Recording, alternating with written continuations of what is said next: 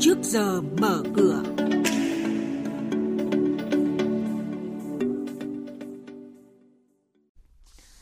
Thưa quý vị, thưa các bạn, trong chuyên mục trước giờ mở cửa, sáng nay sẽ có những thông tin đáng chú ý đó là đề xuất đầu tư hơn 4.300 tỷ đồng nâng công suất sân bay Liên Khương theo phương thức PPP.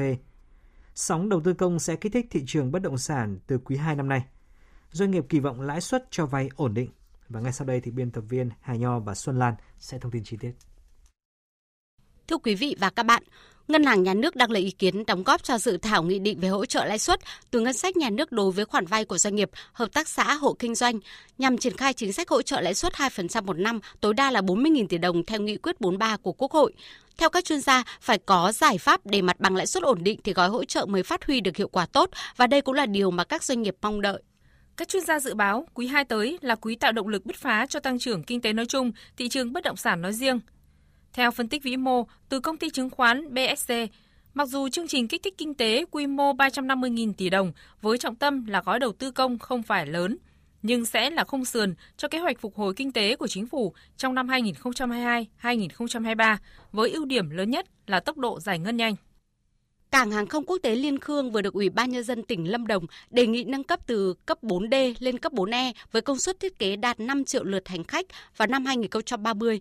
Dự án bao gồm việc xây dựng thêm một nhà ga quốc tế trên diện tích 340 ha, tổng mức đầu tư khoảng 4.328 tỷ đồng theo phương thức đối tác công tư PPP, thời gian thực hiện từ năm 2023 đến năm 2026.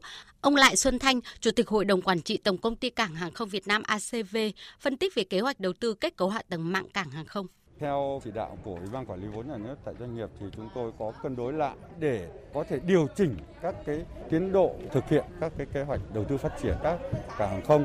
Và đặc biệt chủ trương của chính phủ trong việc mở rộng kêu gọi các thành phần kinh tế tham gia vào đầu tư phát triển hệ thống mạng cảng hàng không. Với cái điều tiết vĩ mô của chính phủ cũng sẽ không bị ảnh hưởng lớn đến cái kế hoạch đầu tư phát triển theo các quy hoạch các cảng không mà đã được phê duyệt với sự tham gia một cách rộng rãi, không phải chỉ của nguồn vốn nhà nước, không phải chỉ có nguồn vốn ACV mà các nguồn vốn của các nhà đầu tư khác theo hình thức PPP. Quý vị và các bạn đang nghe chuyên mục Trước giờ mở cửa. Thông tin kinh tế vĩ mô, diễn biến thị trường chứng khoán, hoạt động doanh nghiệp niêm yết trao đổi nhận định của các chuyên gia với góc nhìn chuyên sâu, cơ hội đầu tư trên thị trường chứng khoán được cập nhật nhanh trong trước giờ mở cửa. Sau đây là hoạt động của doanh nghiệp niêm yết.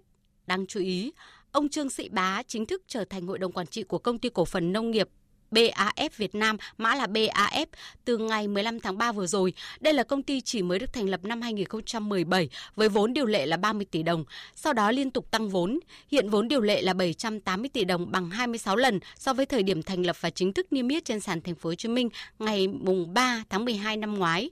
Cổ phiếu BAF phiên gần đây tăng 1.800 đồng lên 64.300 đồng một cổ phiếu. Ông Nguyễn Văn Hiệp, Ủy viên Hội đồng Quản trị công ty Licoji 13 mã LIG đăng ký bán 100.000 cổ phiếu để giảm sở hữu từ 0,45% về còn 0,34% vốn điều lệ. Giao dịch dự kiến thực hiện từ ngày 22 tháng 3 đến ngày 31 tháng 3. Về hoạt động kinh doanh, quý tư năm ngoái, LIG ghi nhận doanh thu đạt 582,1 tỷ đồng, lợi nhuận sau thuế đạt 37,53 tỷ đồng, lần lượt giảm 27,9% và tăng 717,6% so với cùng kỳ. Cổ phiếu LIG phiên gần đây tăng lên 14.700 đồng một cổ phiếu. Trong năm 2022, Tổng công ty Vigrasara mã là VGC dự kiến đem về 15.000 tỷ đồng doanh thu và 1.700 tỷ đồng lãi trước thuế hợp nhất, lần lượt tăng là 34% và 10% so với thực hiện của năm trước. Đây cũng là kế hoạch kinh doanh cao nhất từ trước đến nay của doanh nghiệp này. Trên thị trường thì cổ phiếu VGC hiện đang giao dịch tại mốc 50.800 đồng một cổ phiếu.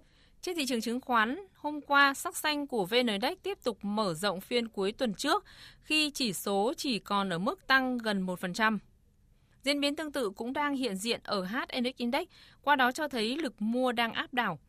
Thanh khoản tăng so với phiên trước nhưng vẫn ở mức dưới trung bình 50 phiên, cho thấy dòng tiền vẫn còn thận trọng và áp lực bán đang dần tăng nhẹ trở lại. Kết thúc phiên giao dịch hôm qua, VN Index ở mức 1.469,1 điểm, HNX Index ở mức 451,21 điểm. Đây cũng là các mức khởi động của thị trường phiên giao dịch sáng nay.